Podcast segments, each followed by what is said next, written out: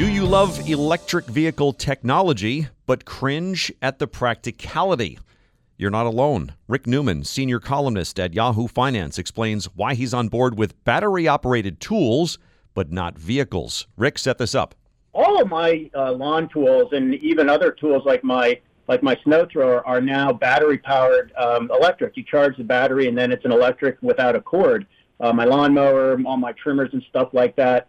And honestly, they work fantastic. I mean, they're super. The cost has come down over time.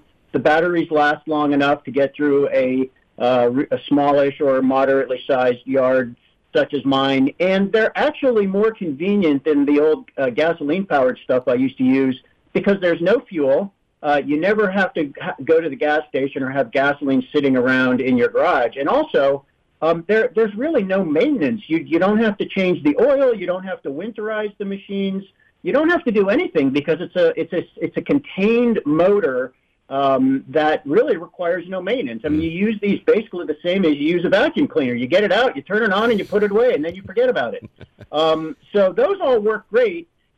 Now, there's obviously a lot of talk about electric cars, and the reason I wanted to write about this was we're now seeing a bit of a reversal in what looked like the very rapid adoption of electric cars in the marketplace. Sales now seem to be sort of topping out. They went from almost 0%. I mean, they were literally 0% of new car sales, a few years back. Now they rose rapidly to about 8%. Now that is starting to seem like a ceiling, and the companies making these cars, General Motors, Ford, they're cutting back their EV plans a little bit.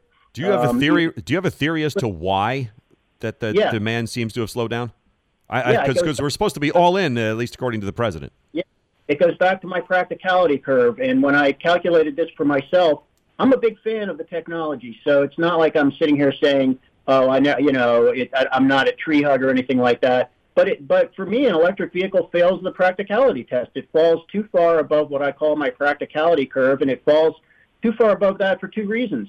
They don't go far enough on a single charge, and charging stations are still too hard to find. And it stands to reason that many people who are considering an EV run into the same problem. And this is not new. I mean, this is a known drawback of the technology, and it has gotten better, and it will get better still.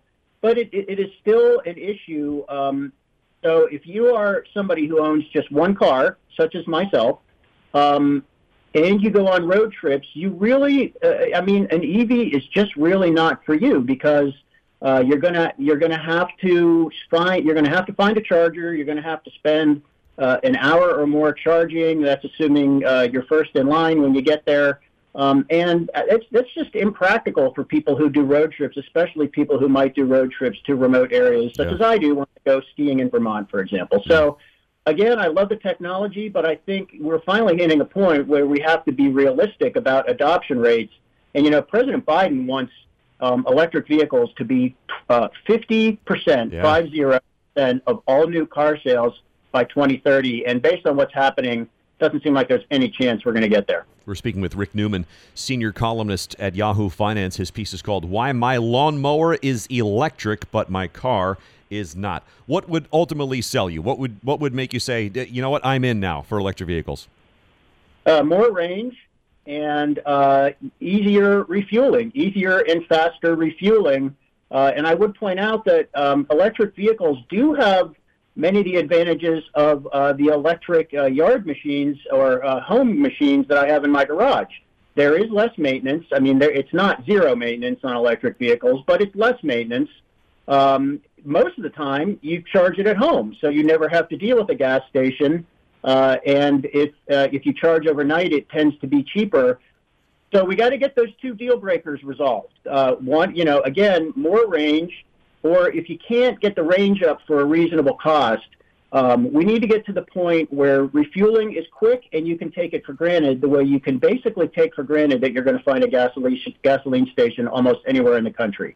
We're getting there, but I don't think we're getting there fast enough to hit that target that President Biden wants, which is 50% of all new vehicle sales by 2030. Thanks, Rick. Rick Newman, senior columnist at Yahoo Finance.